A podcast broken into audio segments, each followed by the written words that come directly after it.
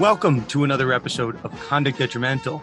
This time it is Dan Lust and Dan Wallach. One topic Brian Flores amended complaint. We knew it was coming. We knew two teams would be added. I don't think anyone necessarily expected these two teams and these two coaches. Steve Wilks, former head coach of the Arizona Cardinals, has been added to the lawsuit, as well as Ray Horton, former defensive coordinator of the Tennessee Titans. They've sued both of those teams. Dan, I will turn it to you before we, uh, we go into it. What are your big picture thoughts as we are looking at this new complaint? Now a total of, I believe, six teams. Texans also added for that uh, retaliation uh, claim, but that's now Texans, Broncos, Dolphins, Giants, Cardinals, Titans. We got about a fifth of the league in here, so the thing is growing. We got the entire league when you consider all the John Does that are named as uh, defendants, and the John Does in this case are all the other NFL teams. I don't think there's a team out there that following discovery we're gonna we're not gonna find out that there's been some sham you know type interviews in the past. All these teams interview minority coaching candidates and uh, I, I, don't think the buck stops at the six teams so to speak. So there's going to be more along those lines. But with this filing said to me, and I know we get we're going to get into it shortly with our guest today, but this was all about, for me, class certification. Sure, Brian Flores came bearing receipts. The allegation that he made in the complaint that there's a memo dated December 4th, 2019, that chronicles or discusses the tanking allegation and the offer of a bribe. But this lawsuit isn't about tanking, tampering, or bribery. It's about racial discrimination. And what he brought to the table today, in my view, that really powers this case are two new plaintiffs, Steve Wilks and Ray Horton, that provide sort of coverage on the class certification issue. Because the problem that, in my view, that Flores always had was he had a job. He was a head coach for three years. He cannot possibly be an adequate class representative for the you know dozens of unnamed black head coaches who never got a head coaching job. Well, this is where Ray Horton comes into play. Ray Horton was a, a six, seven, eight year defensive coordinator who fits the profile of a, of a candidate who would be deserving of head coaching position based upon his track record in the league. And then, of course, Steve Wilks is the proverbial bridge head coach that that serves the purpose you know, of of transitioning to another head coach. So I think that they have their bases covered in terms of finding suitable, adequate, and typical class representatives. Because this this complaint, even at the beginning, had enough power in it and enough it packed a big punch to get by a motion to dismiss. Which I think when you when you view the complaint setting forth a short and plain statement and satisfying the basic pleading requirements, I think he was already there this upgrade now speaks to the broader issue of getting this certified as a class. So I think it looks ahead beyond Rule 12b6. We have a lot to unpack. Um, and you mentioned we have a guest, Ben Volin of the Boston Globe, coming on. Kind of in the middle of all this, there are reports from, you know, from Ben, who, who will get into it, as well as Mike Florio over at Pro Football Talk, that Brady had this master plan. Tom Brady, I guess he's the greatest of all time. I don't, I don't think that's in debate, but he was planning to make a move back to the Miami Dolphins. Derek Jeter is being thrown around as a guy who had an ownership interest in the Miami Marlins. And there's been reporting from Ben, he'll get into it, but that Brady was making an angle to be part owner of the Miami Dolphins and also be quarterback for the team. Something that's unprecedented really in, in sports. It just doesn't, doesn't really happen. But on the I guess the at least the reporting is that the Brian Flores lawsuit derailed this, that it just kind of clouded up the organization and Brady then switched gears. So yeah, I mean we're we'll certainly talk about that that angle of it, but uh, you know, I, I think it's important to see that this has had ramifications throughout the league and the quarterback dominoes certainly shook out uh, shook out in a very different way. Dan, you mentioned Steve Wilks, Ray Horton. The class is certainly not closed. That we haven't had a determination on this. I was on um, Tennessee radio today with one of one of my friends, Buck Rising, and they wanted to ask me about the Tennessee Titans allegation. And we should address the elephant in the kind of detrimental room, Dan. This podcast. Oh, yeah, that's right. That's right. I, I, I had the thought, and I was very careful in my tweets because I don't want to get Dan Werly yelling at us. But this podcast used to be hosted by a man named Dan Werly. Dan Werly has since gone on to become the general counsel of the Tennessee Titans. This is not a running joke. This is true. You can look him up on Wikipedia and Google and all these fun places. So someone that used to sit in this podcast seat is now dealing with this issue head on that they just got named as the defendant in a lawsuit. So the evidence tying the Titans in is pretty interesting, Dan. And I, I want to spend some time with this, which I, I think is, yeah, for sure. Know, from an evidentiary perspective, very interesting. So Ray Horton was a defensive coordinator for a period of time for the Tennessee Titans, but he was in the consideration to be the head coach of the team.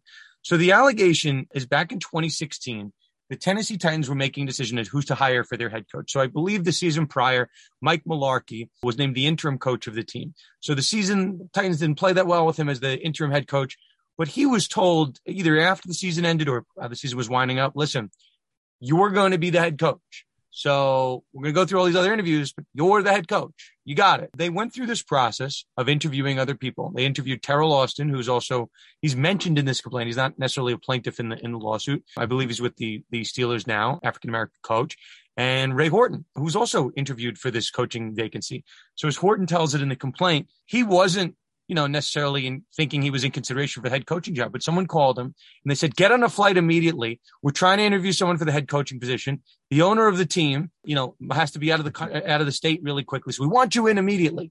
So the allegation is that Horton interviewed and after the interview, I guess Mike Mularkey was just kind of at Tennessee Titans HQ and, and Horton thought it was weird because I guess Mularkey had already interviewed and the coach was supposed to have left town or the owner was supposed to have left town by that point. So whatever. So that's, that's the allegation, the complaint. So where is the support for this? Of all people, and if you can believe it, well, I, I posted the, the audio. I'm sure people can find it. Mike Mularkey joined a podcast in 2020, this random Steelers fan podcast. And they asked him a really open ended question. I listened to the audio a couple times and they said, Mike, you know, you're not coaching anymore. What do you have any regrets in your entire career? Anything whatsoever? And I listened to the lead up. They're not asking him anything about his code, anything about racial questions, Flores questions. Not, no interrogation. it was benign. A, it wasn't a leading question by any means. It was just a random open question. Say anything you want. And Mularkey answers, the biggest regret in my career, I'm a stand up guy. I do everything the right way. And the biggest regret of my career is when the fix was in. There was a mm-hmm. fake hiring process with the Tennessee Titans, and I knew about it ahead of time. And I let Ray Horton go through the process. I don't know if you mentioned Ray Horton, but that was the implication. So that he, I, I let everyone go through the process, and I knew I had the job the whole time. And that's just not how I do things. And I want to come clean about it right now. That was a podcast in 2020 that no one cared about, Dan, until when? Until today, until yeah. April 7th of 2022, because it was referenced in the complaint and they read his, you know, his quote in verbatim. And it's pretty damning, assuming they, wonder, it's pretty bad. I wonder whether that was really him. Maybe it was Douglas Wigdor going back in time, impersonating Mike Mularkey, because you couldn't ask for like laid out on a silver platter. Right. It's like, it's like a gift from the gods an admission from the from the you know from the inner sanctum that this was a sham interview process. Now, this is very important. I focused so much on the class certification aspect in my prior answer, but this allegation actually gives teeth to Flores' allegation that these interviews were essentially sham interviews. Um, and, and the allegation that Flores relies upon is the text exchange uh, between Bill Belichick and Brian Flores, in which there was an, an understanding, or at least Belichick was under an impression that Daboll had already gotten the job. Well, that could be somewhat explainable as as may, maybe Belichick was misinformed or he didn't get the information directly from the source. But there's no getting around this allegation of a sham hiring because it's actually on tape as an admission by the head coach that was ultimately hired. And I think that component of the amended complaint certainly bolsters the merits of the case and if they were well past the threshold for getting by a motion to dismiss before, they're in the goal line now, coupled, of course, with all the other factual allegations, including the statistics surrounding minority hiring in the National Football League. You couldn't ask for a better complaint to get past a motion to dismiss. Now you've got to go on to discovery, but at least, you know, so many of these types of employment and racial discrimination cases die on the vine on a Rule 12b6 motion this isn't going to be one of them. I'm watching it closely kind of evolve. And Dan, you you kind of said it. This response, and I, I heard I don't know if I can divulge my sources, but I heard that this uh, Mularkey was a little bit taken aback that this was that this kind of came up. So I don't think it was a plant. I imagine. I think that the sourcing is that Ray Horton heard this, you know, heard this interview some period of time ago, and then it's coming to the surface with it. The other thing, Dan, that, that we should bring up. So I think the Titans one is interesting. We should just mention it. I mentioned it online, right? This is textbook hearsay, right? It's an out of court statement that is unsworn. And we should mention what the Titans responses here, which I thought, you know, very closely resembled then what the Giants, how they responded to the Belichick allegations, which, you know, we'll get into with Ben a little bit. But, you know, essentially the messaging was, you know, I'll quote the, the most important part. We conducted detailed in person interviews with four talented individuals, two of whom were, were diverse candidates. No decision was made and no decision was communicated prior to the completion of all interviews. So if you remember back when the Giant situation, we read, you know, their statement, we've all talked about it, that Bill Belichick does not speak for the organization. We didn't make any decision until, you know, a decision wasn't made until the 11th hour. So it's the same messaging. It's like, listen, who is Bill Belichick to bind the New, York Giants? The problem for the Titans is that Mike Mularkey is a little bit closer to the situation than Bill Belichick, whichever way you want to put it. So, A, I think it's more relevant. B, you know, let's say this is hearsay and this, this podcast interview doesn't come in. Certainly, Mularkey is going to be subpoenaed to testify in this case. And, you know, I, I don't know what he's going to do. If the guy wants a future in, in the NFL, he's probably not going to come in willfully, but it's, it's pretty relevant. I, I think it's pretty relevant to the case. Dan, let's, let's talk about the hearsay exception, for example. This is an out of court statement that's being offered for the truth of the matter asserted. Aren't right. there exceptions to hearsay that could come into play here? Like a, I don't know, is it a present sense impression? It's certainly not an admission by a party opponent, but where is there a way to thread the needle? I mean, we can all hear it. We can all hear it. There's, there's no there's no inherent unreliability behind the statement that he made. So what's the problem from an evidentiary perspective? You're right. It's it's probably some form of a present sense impression, but it's all essentially a moot point until Mike Mularkey doesn't want to testify, and he might. You know, I I saw a comment. Uh, I'm not going to find it that quickly, but that you know the truth. You know, I said what I said. The truth is out there. Something along those lines. I'm, I'm paraphrasing, but he he gave some comment today that was along those lines. Like it's out there. Like al- almost like you know, Dan. Like the thing speaks for itself. It, yeah. it is what it is. That's essentially what he said. So we'll see. I just put it out there to say that this is, you know, what you what you can say can and will be used against you, uh, even if it's on a podcast you know, it's it's kind of out there. So I think we should also kind of project ahead the next steps in the lawsuit. I mean, today was a a, a, a major development, and then the other shoe dropped, so to speak. But this isn't the end of the lawsuit; it's only the very beginning of the lawsuit. We haven't heard from the NFL, the Giants, the Tennessee Titans,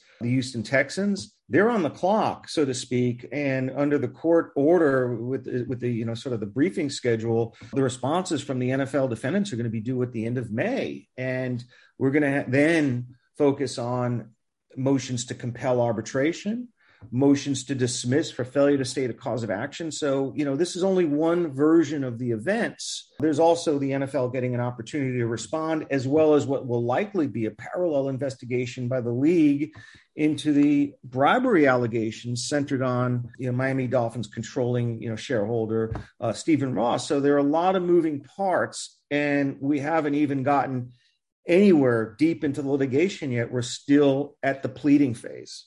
Yeah, I mean the the only I mean at least substantively what we, we should hit before we get to Ben. And you had this great point that you raised online.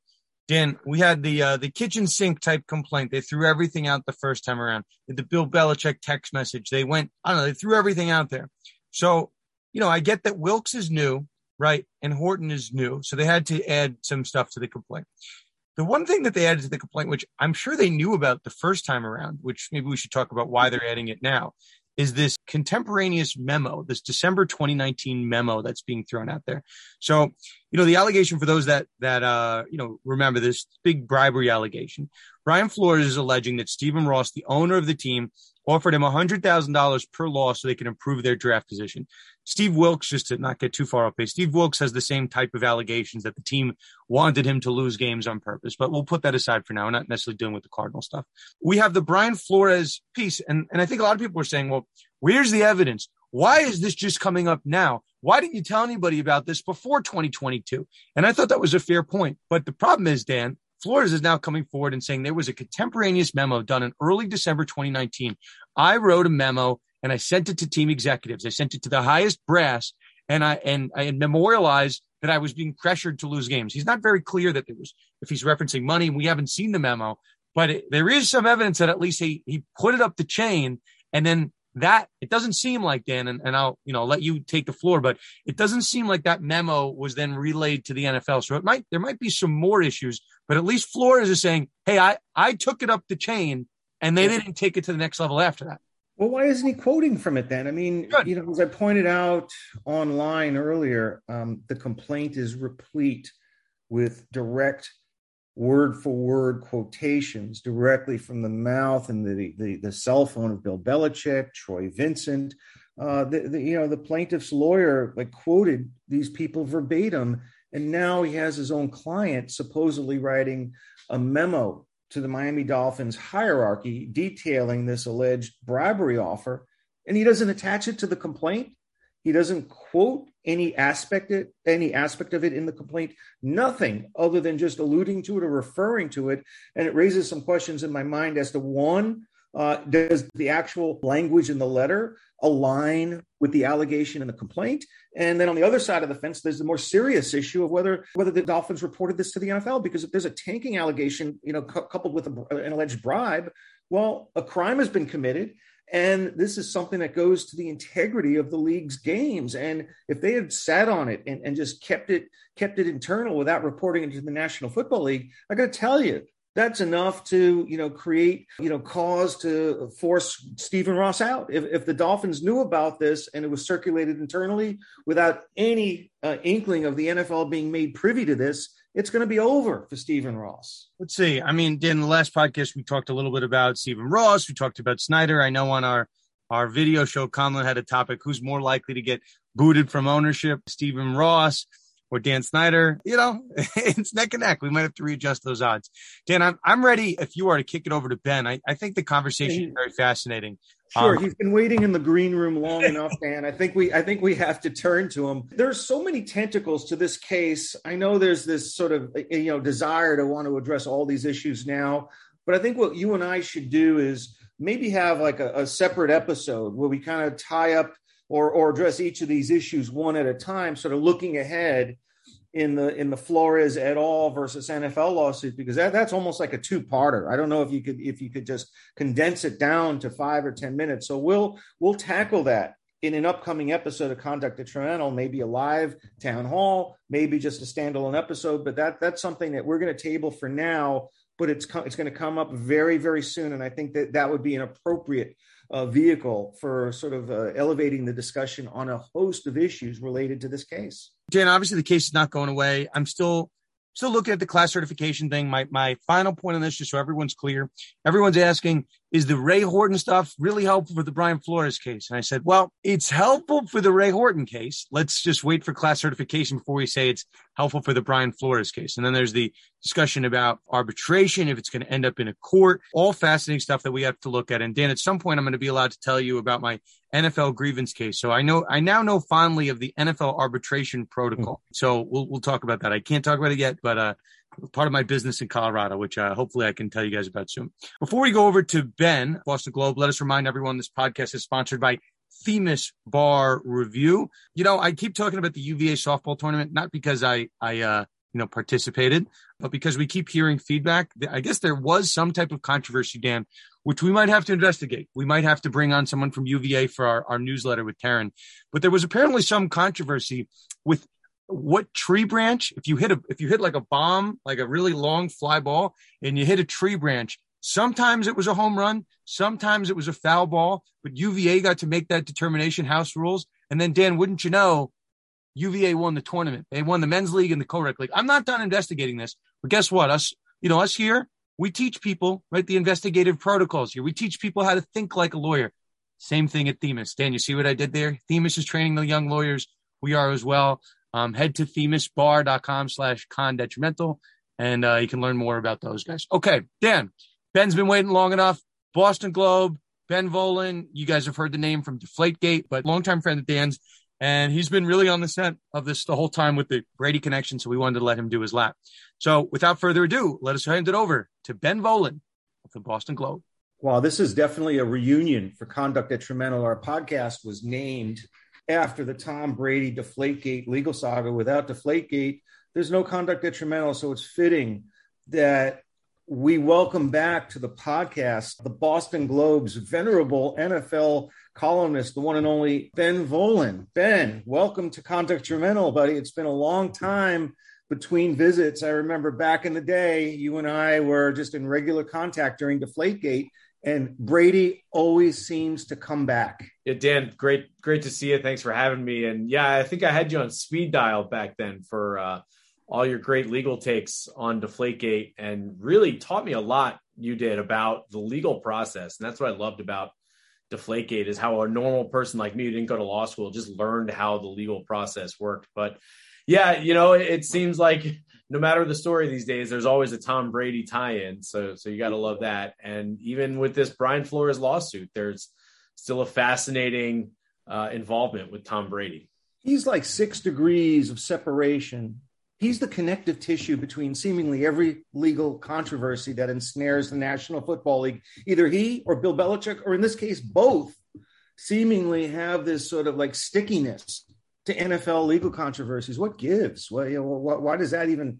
I mean, yeah, I, this this constant uh, involvement around the, the legal side of the business of the NFL. It's unbelievable. Yeah, I don't know. Maybe it's just a team that's obviously been very popular, and I think maybe over the years they've danced right along the edge of some of the NFL rules, and uh, probably some other jealousies from the other teams have played a role in it as well. But yeah, the, you know, it's like the Patriots are such a fascinating team because they're interesting on the field, winning Super Bowls. They're interesting off the field with various scandals over the years. They're the only team that consistently gets you on CNN and CNBC as much as you do and conduct and conduct detrimental and conduct that's detrimental the number one place to go obviously for all your off-field NFL issues. So so let's bring it back to the present. How close was Tom Brady to becoming the uh, minority owner of the Miami Dolphins and consequently their quarterback. Could you just tell us a little bit about your reporting and what you learned over the course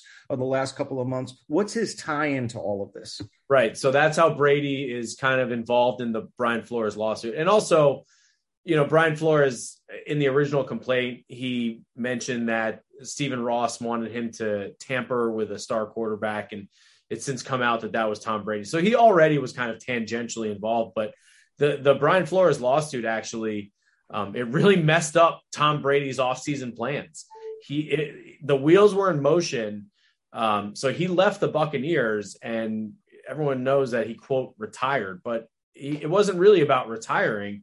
It's because he had this sweetheart deal set up with Stephen Ross, the owner of the Dolphins, where Brady was going to come down and be an executive for the Dolphins, be like their Derek Jeter, running the, the front office, not necessarily doing the nitty gritty of GM work and scouting, but being the figurehead at top of the front office. Mike Florio from Pro Football Talk um, reported that Brady was going to be offered a small chunk of the team and it was gonna it was a way for Brady to kind of get his foot in the door with the business of the NFL because I think that's really one of Brady's ultimate post football goals is to maybe be an owner and to get into the ownership level of the NFL, where obviously it's a very exclusive club and they print a lot of money in the NFL. so Stephen Ross, big University of Michigan guy, his name is on the business school there. He wants his big offseason heist. He's going to steal Tom Brady to run his team. Brady also has a close connection with the minority owner there, Bruce Beal. They've been on Kentucky Derby trips together. Brady bought some $20 million mansion in Miami Beach. The wheels were in motion. Brady was going to do it. He was, you know, tired of, I think, dealing with Bruce Arians and the Bucs, and he had a good two-year run there. But now it was time to get in the the business of the NFL and he retires on February 1st, and the wheels are in motion. And Sean Payton, of all people, is going to come be his coach. They have a connection because they share the same agent, Don Yee. Um, back when Brady chose the Bucs back in 2020, he was actually was close to joining the Saints until Drew Brees decided to come back for another year. So Brady's going to go run the Dolphins. Sean Payton's going to be his head coach. It's going to be this big steal for Stephen Ross, a big splash. And then the same day that Brady retires, February, February 1st, unbeknownst to them, Brian Flores files this lawsuit, messes the whole thing up. It, all of a sudden, the situation just gets way too hot. You know, now they're worried about are we going to have to enter our cell phones in discovery? And I don't want to have to deal with any sort of investigation. And is it a good look for a team that's being sued for racial discrimination to go out and hire a white coach and a white team president without really doing the Rooney rule thing. Like just the situation got too hot. The Brian Flores lawsuit messed everything up. So it, kind of canceled all their plans. And so then Brady's looking at it like, well, what am I going to do this year? Sit at home? Like, no, I, am his backup. He, he, you know, the way he looked at it, I might as well go play football. So he's still under the contractual rights of the Bucs, but there's the issue of him and his relationship with Bruce Arians. I think that there's it's come out now that the relationship started to sour a bit last year. You know, Bruce Arians was not your typical head coach. He had taken a step back due to health, and the team was really run by Todd Bowles and Byron Leftwich, the coordinators. And but then, you know, Brady and Byron Leftwich are doing all the game planning, but then Bruce Arians comes in with his figurative red pen and says, no, no, no. And I, I just think he could be a, a tough coach to, to deal with at times. So Brady, he flies all the way over to the United Kingdom goes to the Manchester United game, sits with the Glazer family who owns Man U and of course the Bucs. Whatever they said, it, they hashed it out, and the very next day, Brady returns to the Bucs, unretires, and then two weeks later, Bruce Arians magically is out as head coach of the Buccaneers, and Todd Bowles is promoted. So I know that's a very long-winded story, but Brady, his unretirement and everything has to do with going to the Dolphins.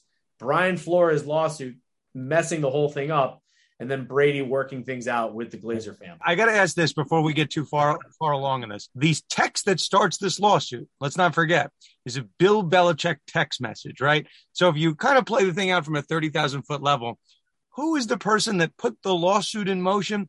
It's the same person that got Brady out of the AFC East, right? So that would be Bill Belichick, right? And, and the accidental, I'm putting it in quotes, accidental text message to Brian Flores. Ben, I, I know you're probably not going to know if, if Belichick knew or not, but how, how widespread were conversations that Brady was angling to get back to Miami? Is it possible that anybody else, you know, that that was kind of maybe known inside of NFL uh, circles? Is that possible? So the day that Brady retired on February 1st, I talked to my guy, a very good league source who filled me in on a lot of this stuff. And he said, Brady's got something up his sleeve. He's not going to be gone for long. So, but he wouldn't, he wouldn't tell me. He wouldn't, he wouldn't lead the horse to, you know, he led me to the water, but he wouldn't tell me what was going on. He said, I'm leaving this up to you, but I'm telling you, Brady's got something up his sleeve.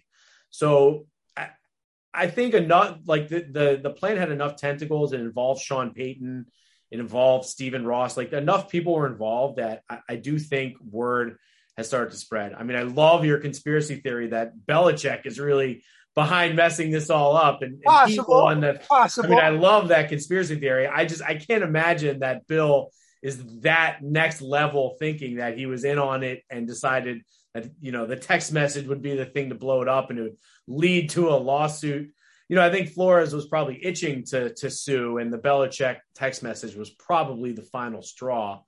You know, an interesting side note on that. So Belichick sent out that text to Brian, he, what he meant to send to Brian Daboll, I guess, on the Monday after the Chiefs Bills game.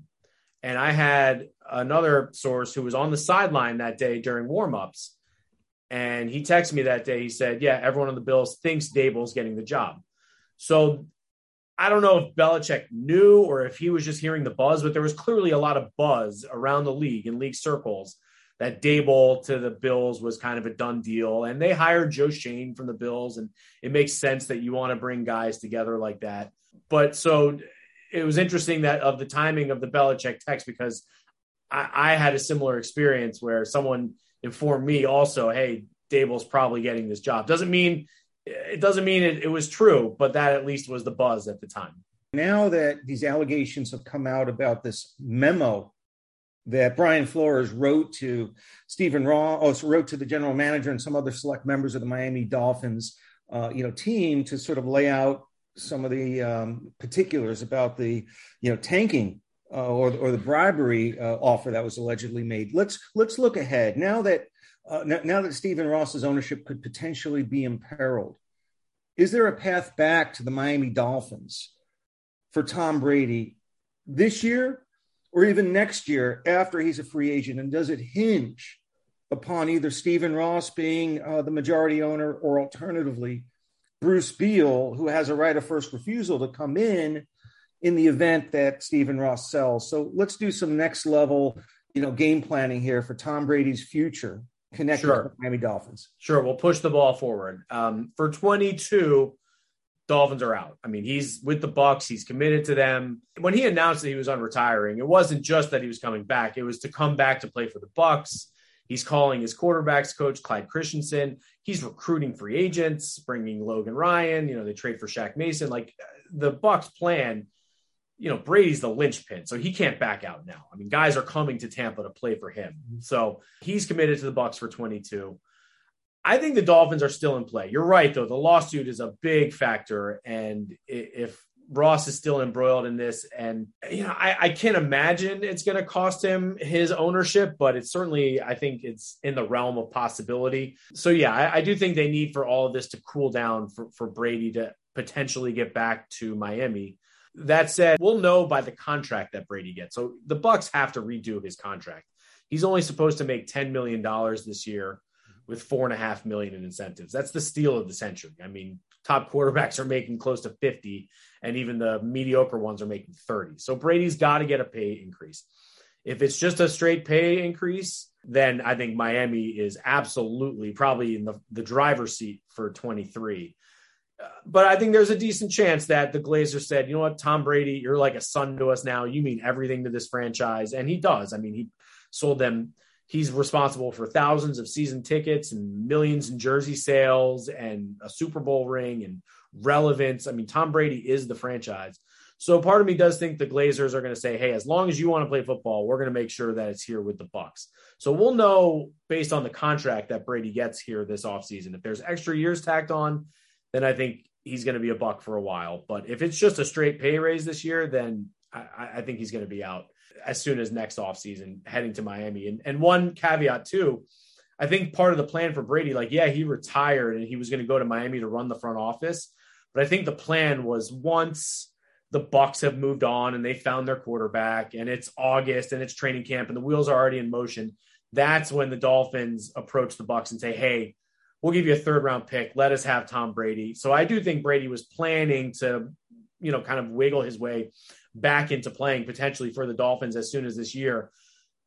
But you can't just do that. The Bucs still hold his contractual rights, but you can go and be a front office exec without the Bucs' permission. So I think that's kind of what was at play there not that I'm a conspiracy theorist, so just pointing it out here that the person that set it in motion was the guy that kept him out of the division. So I'll just point it out. And then, uh, you know, we're playing uh, dominoes here, the guy that got left holding the bag is the guy that uh, bought Brady's auction ball, his final touchdown ball for uh, 500 grand. So, eh, you know, this is not a victimless crime over here. Ben, so, you know, obviously we'll, we'll keep close tabs on it. People are talking about maybe you know, insider information with respect to Brady coming back. There was some uh, some big, large futures bets that were placed on the on the Bucs, and I know there's a report last week that the Bucs and the Dolphins were, um, you know, having some potential trade talk, but I think that's all just speculation at this point. I think we're going to have a 2023, 2022 season at least with Brady and the Bucs, and then we'll go from there. Ben, any other anything we didn't ask you about on the Flores front that, that you'd heard? Anything that we missed? Off the top of my head, no. I think we covered most of it. You guys definitely have the the legal angle covered, but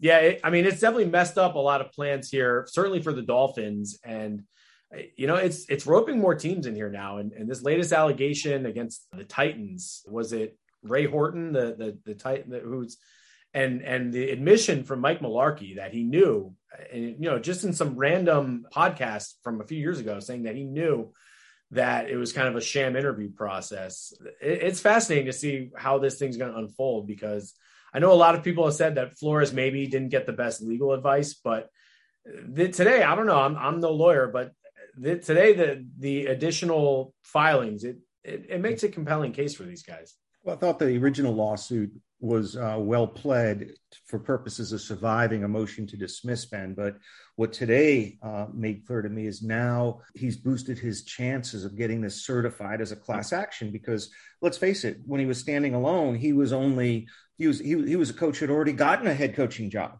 He wasn't like one of those other many unnamed class members who never got a shot at the head coaching job. So now he's added to the lawsuit a so-called bridge coach in Steve Wilks and he's added a long-time defensive coordinator, nine, eight-year coordinator, you know, in, in Ray Horton, who would have been a presumptive top coaching candidate had he been a white candidate. So I think they have, you know, all the bases covered for purposes of identity of different class representatives to get this certified as a class because you got to go through a lot of requirements to prove to the court that the cl- the the putative class representative sufficiently represents the unnamed class members and I think they sealed that deal today.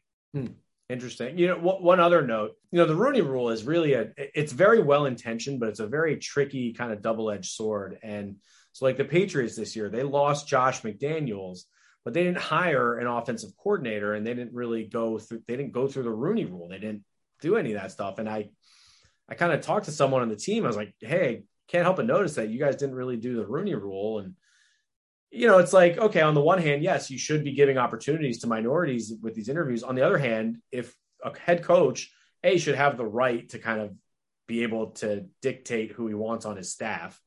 And should he just then go through the motions of these sham interviews if he knows who he's going to want on his staff? Mm-hmm. It's it's a very, you know, that's literally what these guys are suing over, you know. So it's a very they have to figure something out with this because it, it's well intentioned, but it's just re- resulted in a lot of these sham interviews going through the motions and it's not fair to anyone. So they really need to you know get their heads together and figure out if, if there's a better solution to this. So ben uh, our absolute pleasure having you on here. We told you we'd, we'd, keep you pretty tight here but we appreciate all the insight. We know where to go if uh, these brady uh, trade rumors start percolating again but ben you were on it. We'll give you all the credit. We saw the receipts that you were tweeting out so ben was on this a couple weeks back so credit to you my friend. Thank you very much. I really appreciate you guys all good, Ben. Thank you. And that was our guest this week, Ben Volin, breaking down the various moving parts concerning Tom Brady to the Miami Dolphins. Uh, I got to tell you, though, with, with Stephen Ross, his whole history of luring celebrity minority investors, you know, to some extent, he's had Serena Williams, the Miami Sound Machine, Gloria Estefan, and now he's chasing Tom Brady. So uh, at some point, we'll find out how serious this was, whether it was just a vanity play to bring Tom Brady in as a as a so-called celebrity minority stockholder, or whether he's going to have a meaningful role going forward with the Miami Dolphins. But that's a story that will probably be tabled until next offseason when we'll find out a if Stephen Ross is still the owner of the Miami Dolphins, and I have some serious reservations about whether he's going to remain. Two, whether his understudy, Bruce Beal, who holds a so called right of first refusal, that in my opinion is worthless in a forced sale situation. And by the way, I've written about that for Conduct Detrimental, Dan. So we got to find out whether Bruce Beal is going to be the backup owner and then whether Tom Brady is even interested in playing in the NFL or going to the executive suite for an as yet named majority owner of the Miami Dolphins. So there are so many, I guess, open issues that don't have resolution yet that it's still way too early to plot out Tom Brady's next steps circa 2023 and I guess we'll follow this story as it winds and turns and takes these various winding tours down the court steps. I don't have that much to add. The only thing uh you know Ben is like I like your conspiracy theory. I'm like, "Well, it's not really a conspiracy theory. Bill Belichick did send the text that initiated the lawsuit and that lawsuit according to Ben is the thing that stopped Brady from going to Miami. So it's not really a conspiracy theory. I'm just, you know, pointing out, you know, maybe not cause and effect, but you know, chicken versus egg. It, it did kind of happen that way. So listen, I'm not a conspiracy theorist. I just call it like I see it. And that's the order of events that happened. So question, Dan, that I have for you. Are you ready for this one? Do you think Bill Belichick, the maybe the smartest mind in football history, really sent an accidental text to the wrong Brian, the, uh, the other Brian that interviewed for the head coaching job. I find that a little bit far fetched. I do. I, I, don't know if I'm a conspiracy theorist, but I, I find that a little odd. I just, I, maybe just me. Of course not. I watched Bill Belichick in action uh, when he was defensive coordinator for the New York Giants from 1981, 1983 until 1990. You think, it, you think it's odd or not odd? No, I, I, I think he knows exactly. what I do too He knows exactly what he's doing. This is a man who, you know, the Giants would have all these like problems. Like he, he would like game plan at halftime, and the, the team would just like transform in the second half. So Bill Belichick is a mastermind. I mean, he's the one of these the greatest coach in the history of the National Football League. I don't think he's the accidental. You know, he's he's the. I don't the, either. You know, uh, I don't you know the the absent-minded professor uh-uh not not bill belichick I, I don't think so so listen i got to give credit where credit's due I think it's a great theory. It was told to me by one of my Instagram followers, Justin Mex. I'll shout him out. M3CKES is his handle. And he's on the ball. He said, he said, do you think it was an inside job by Belichick? And I'm like, that's a great call. So definitely a shout out. Listen, let, us put this one in the books. We'll keep this fairly tight. We got three episodes this week. Lastly, reminder podcast also sponsored by Underdog Fantasy. They rolled out some special Masters fantasy uh, offerings. So Dan, the Masters, we got opening day, we got the NBA playoffs on the horizon. All of a sudden, the sports calendar is super hot. We had that little low, the Super Bowl, and now we're all of a sudden back in the thick of it. I love it. It's great. And then now the sports sports law calendar is popping up too. It's fantastic. You know who's a serious underdog right now?